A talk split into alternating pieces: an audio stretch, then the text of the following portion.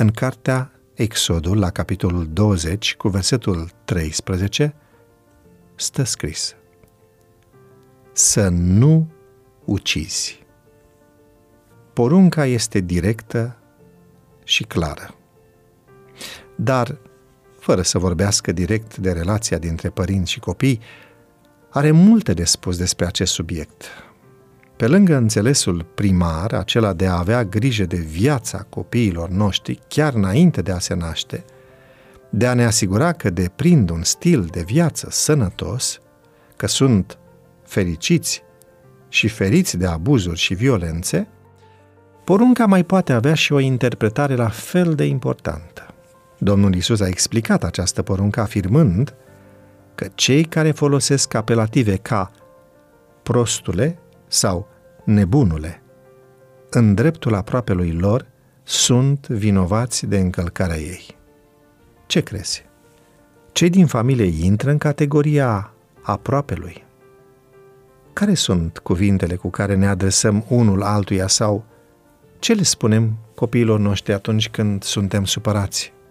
De multe ori pare mai natural să folosim astfel de cuvinte sau altele echivalente față de copiii noștri sau de cei apropiați, decât față de colegii de serviciu sau frații din biserică. Cuvintele noastre sunt oglinda în care copiii noștri se privesc în fiecare zi. Acest lucru este adevărat atât pentru familia noastră cât și pentru biserica noastră. În cuvintele noastre ei pot vedea misionari, credincioși, cetățenii ai împărăției cerurilor sau incapabili de a face ceva răi și departe de Dumnezeu. Pe de altă parte, cuvintele pe care le rostim ne întăresc propriile convingeri despre ei și ne ajută să-i privim într-un fel sau în altul. De exemplu, dacă spunem mereu că tinerii sunt biserica de mâine, îi vom vedea tot mai nepregătiți pentru biserica de azi.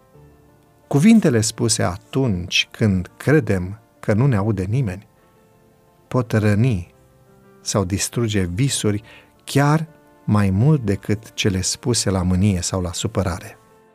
De aceea, provocarea lui Dumnezeu este ca nici măcar să nu gândim rău despre cei de lângă noi, ci să îi vedem așa cum îi vede El. Poate că astfel înțelegem de ce martorul credincios ne spune că fiecare dintre noi are nevoie de alifia miraculoasă care să ne vindece ochii și să ne deschidă noi perspective de iubire și de înțelegere. Doamne, fă ca limba mea să nu îi ucidă pe cei din familia mea și nici pe frații sau cunoscuții mei. thank you